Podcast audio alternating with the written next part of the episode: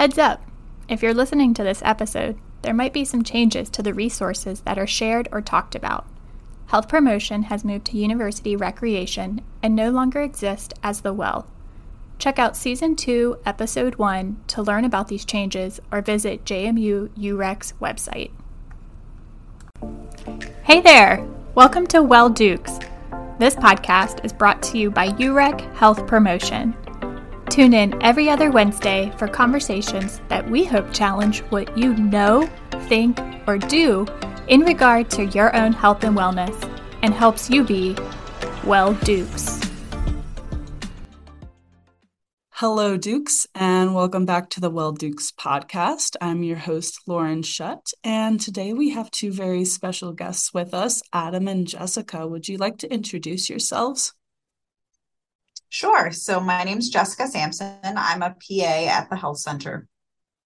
I'm Adam Schmid. I'm uh, one of the nurses here at the Health Center. Today, we're going to talk a little bit about men's health. So, at number one, we want to kind of start with talking a little bit about the invincibility complex. Sure. So, it's no secret. Um, young adults tend to see themselves as invincible. That doesn't go for just males. Um, that that includes females as well. That can lead some people to pass judgment on young adults, but there's actually some scientific reasoning for why uh, young people tend to feel this way. The frontal lobe, um, which is a part of our brain right there in the front, contributes to our personality, but it also controls something called executive functioning. That executive functioning is what actually helps people problem solve, make decisions, and recognize potential consequences. For females, that's usually developed around age 25, and for males, it's actually typically closer to 30. Since this is a podcast related to men's health, we're going to talk about some things we regularly see young men present for here in the health center, many of which are related to those higher risk behaviors due to this invincible feeling.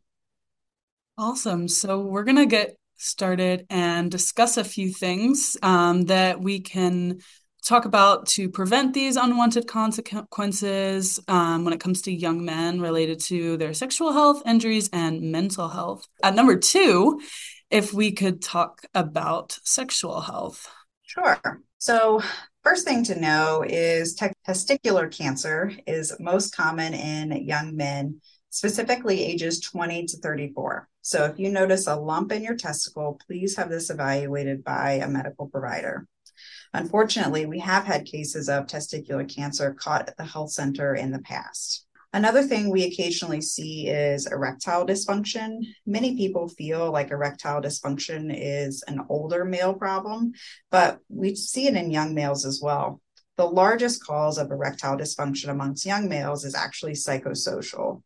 This can be due to alcohol use, tobacco smoking, and mental health concerns such as depression, anxiety, performance anxiety, relationship conflict, or trauma, as well as we do occasionally see sexual identity issues. The number one reason we see young males in the health center related to their sexual health is sexually transmitted infection concern. Males will present both asymptomatically and symptomatically.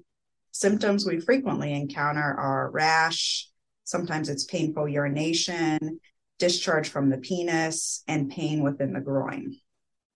As an aside, we occasionally have males who present with concern for a UTI, a UTI, in the simple sense, is a bladder infection, and the likelihood that painful urination in a young adult male is related to a UTI is pretty low. And it would be much more likely if they have painful urination that it would actually be due to sexually transmitted infection, just due to the anatomical differences in a male and a female. Some of the STIs we see here at the health center are gonorrhea, chlamydia, syphilis, HIV genital herpes, genital warts, and molluscum contagiosum. Those last three, those are viral infections that cause a rash in the groin area. When it comes to gonorrhea and chlamydia, we will see those present on the genitalia, but also in the throat or the rectum. Some people are under the impression that oral and rectal sex are unable to pass sexually transmitted infections, but that is simply not true. that is a good segue to discuss prevention of STIs. Yeah. So um, prevention. Uh, there's a couple a couple of things that all young adults are up against. Um, men in, in particular for some of these things. Um, so I'll touch on a few of those. Um, the first big thing is that only about half of US states require sex ed to be taught in schools. Um, and the sex ed that is required is pretty minimal. Um, so the unfortunate and very real sense of where a lot of us learn about sex as a society is from porn or pornography.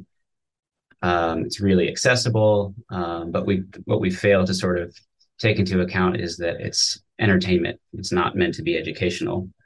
So we don't get things modeled to us like consent, how to ask for consent, how to give consent. Um, you know, in if we're discussing that piece in corn, all of that happens behind the scenes or off camera. And so um, I think it's important to recognize that if, if you're consuming that, it is um, there's many other things to take into account, but um, it is not meant to be a, uh, a how-to guide. The other piece to take into account is that if we get something wrong, there's a lot of shame um, coming at us, and we're we're supposed to know how to do everything, not ask questions, and then also get it right. And that's not um, realistic. So, um, a couple of other things that we'll talk about in prevention here. So we're we're not taught how to be in a relationship, how to be a good partner, how to communicate. Um, all of these things are super important. Um, what even is consent? Um, I'll read a definition of consent here that is you know a kind of a tip of the iceberg. Know that this is a really big subject that takes time and practice to understand but um, just keep an open mind and know that it's going to look a little different for everybody. Um, but the definition that i really like is coming from uh, emily nagoski who's a sex researcher. Um, she says consent uh, in the context of sex worth having is everyone is glad to be there and free to leave with no unwanted consequences.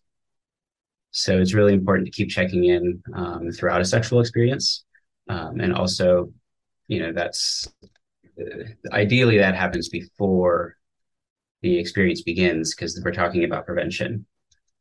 Um, the other thing is STI testing um, and prevention with a condom. Um, wear a condom if you're a guy.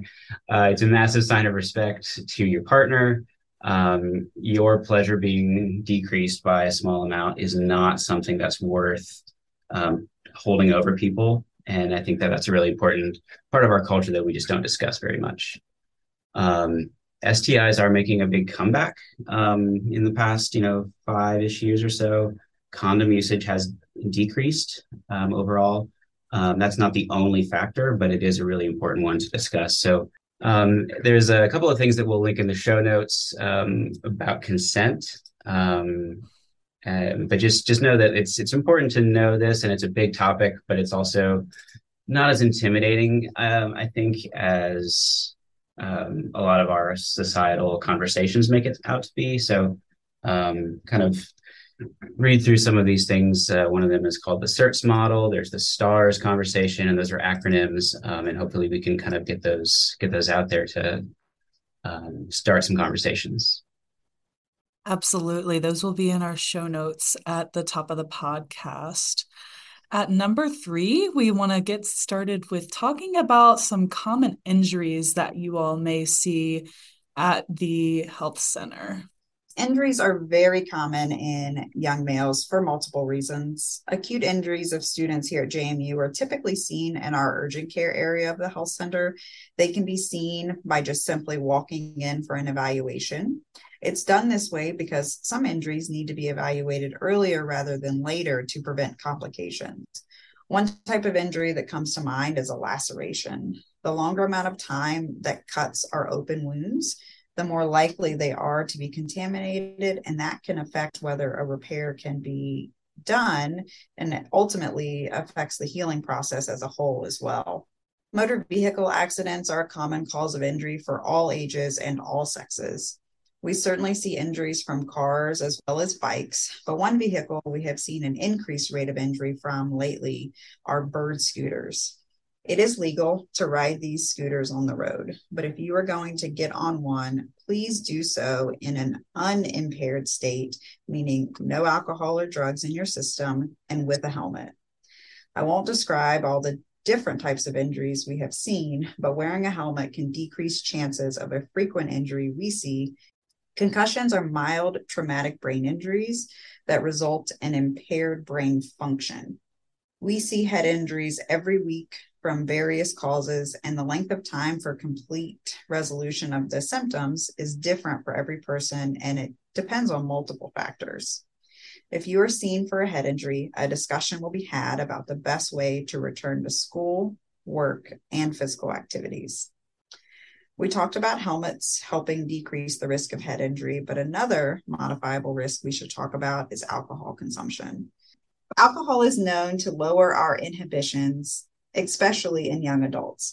When we couple that with what we talked about earlier, that a college age person does not have a fully formed frontal cortex, the combination can lead to increased risky behaviors and thus increased injuries. This is not solely the case for males, but males are known to take higher risk in general, and specifically college age males.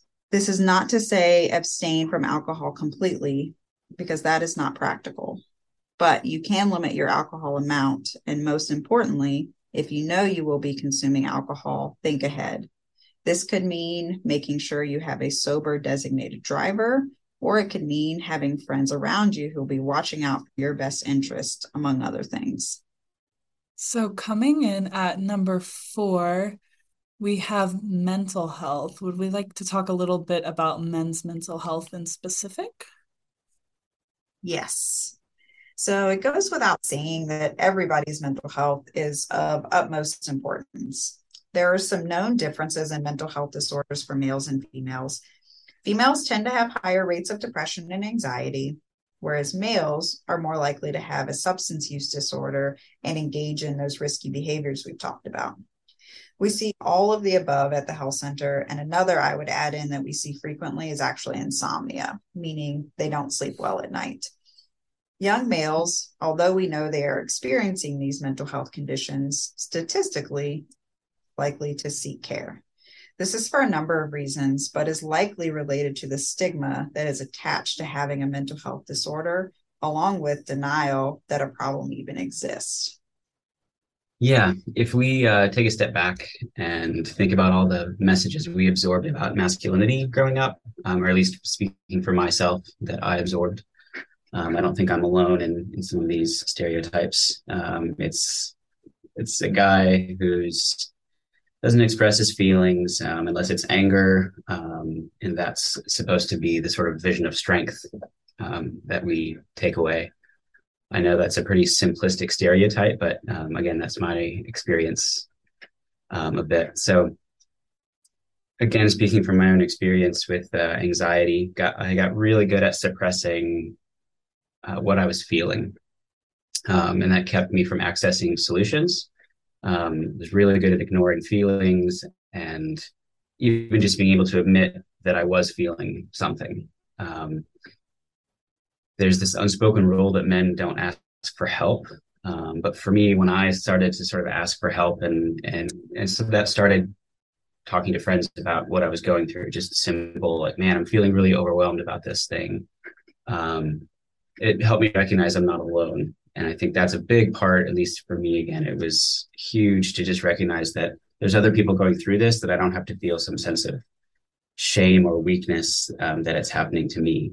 Um, and you know, it's it helps me to know that I was normal. Um, normal is kind of a weird word to think about because everyone's a little different, so everyone's normal is going to be a little different. Um, but it was really it, it stuck with me in such a profound way to know that I'm not going to be the only one going through something, which means there are solutions to many of those things. Um, so just normalizing that, um, I think was really helpful for for me, and I hope that sharing my experience might be for some others as well. So some young males present here at the health center with insight into the fact that they might be experiencing a mental health disorder um, but others actually present with various mental and physical concerns. So let's talk a little bit more about the symptoms we actually see. So many people know feeling nervous, stressed, or upset can be a sign of a mental health disorder, but these are also all very normal emotions to have, and they can lead to a productive, meaningful life. However, when these emotions become prolonged or lead to reactions that are bigger than the issue that's at hand, that can be a signal that a person may actually be struggling. Males, we tend to see more anger or irritability than reporting that they feel down. We also see a lot of physical symptoms such as fatigue, weight changes, headaches, chest pain, shortness of breath. Some people have uh, GI symptoms, which are nausea, vomiting, diarrhea, abdominal pain. Of course, this is not to say that those symptoms I just listed aren't caused by many other disorders, but just to mention that those symptoms can actually be due to a mental health disorder. And frequently, they are the first way that a patient presents to a medical provider here at the health center mental health doesn't uh, fall entirely under what we call modifiable risk factors, um, quote unquote, or you know things that we have choices over um, controlling a bit. Um, but there are some steps that we can take that will certainly help um, our mental health. Um, some of them are really basic and boring, and I say that because um, you've probably heard them all your life in some annoying and sometimes patronizing form. Um, you know, get enough sleep, eat a balanced diet, exercise regularly, kind of those things that, yeah, we all know that we should do, but what does that really mean? Um, so things that were helpful for me is is to not put them in such a rigid box. Um, so for um, if you're having trouble sleeping, for example, a few simple tips. Stay away from screens for an hour or so before you go to bed. Um, that's hard because we live on screens, but um, it's something that's really important. It decreases, um, I believe it decreases your melatonin, if I'm not mistaken. Um, and so that makes it harder to fall asleep. Um, try not to eat too much right before you go to bed. Don't drink too much alcohol before you go to bed. All of those things are going to make it um, harder to stay asleep if you are able to fall asleep. Moving on to exercise, um, it's a loaded term for some people. Um, I think I like the term movement um, instead of exercise, that can mean just going for walks, yoga, stretching, um, even doing some simple breath work, something that sort of brings you into your body. Um, that can help decrease anxiety, help sort of calm you a bit, helps with sleep. It helps with, yeah, many things. You think about, you know, someone taking a penalty kick in soccer or taking a free throw. First thing they do is take a couple of really deep breaths. Um, and so it's really important just to remember that moving doesn't mean hitting the gym five times a week um, if that's not something that's that you're into or is possible for you. Moving on to diet don't stress too hard about sort of getting it uh, you know quote unquote right. Eat a variety of foods eat some fruits and vegetables every day. Um, try not to consume you know copious amounts of sugar in, in at every meal um, but it's really easy to get overwhelmed by the sort of diet and wellness culture um, and sometimes that can, it just gets overwhelming. There are advisable ways to eat. Um, what kind of foods you eat and want to avoid is really important, yes, um, but just find what works for you um, and expect that that will change over time. Um, it's really important to establish good habits now, but it's you're not going to reach your peak sort of um, diet plan uh, in the midst of stress. So just know that. Absolutely. Thank you for that. At number five, we want to go ahead and just move on to summarize all of this. If you all had to summarize all of this, what would you um, say to our audience? First things first, if you're a young male, you have a concern, I can't say it enough, just ask for help. This goes for a sexual health concern, a physical concern, such as an injury, or a mental health concern you can be assured you're not the only person to have experienced what you're going through, and there are resources to help without judgment. I say without judgment because that is typically what leads young males to not seek care, whether it be judgment from the provider, judgment from their peers, and sometimes judgment due to their parents. Yeah, I think it's really important to remember that um, we are not, I'll put myself in this category um, at that age we're not working at our peak sort of mental functioning yet. And it's not a criticism or, you know, something to poke fun at. It's just sort of biology. So if we're going to do something, if you're going to be engage in risky behavior or um, you know have a couple of drinks and do something, pause before you do that that thing that you're sort of like amping yourself up to do, or um, if you're engaging with a potential partner, pause and figure out is is everything okay here? You know, do we need to talk about consent? Um, if you're not comfortable wearing um, a condom, you know that's something that you need to talk explicitly with about your with your partner. And if they're not comfortable, don't sort of kind of force and coerce that. And again, when you're dealing with stress, just pause, um, think about where we're at, and slow down and take a couple of deep breaths and know that it'll be okay. And there are people who want to help um, and just it's asking for that help that's really important.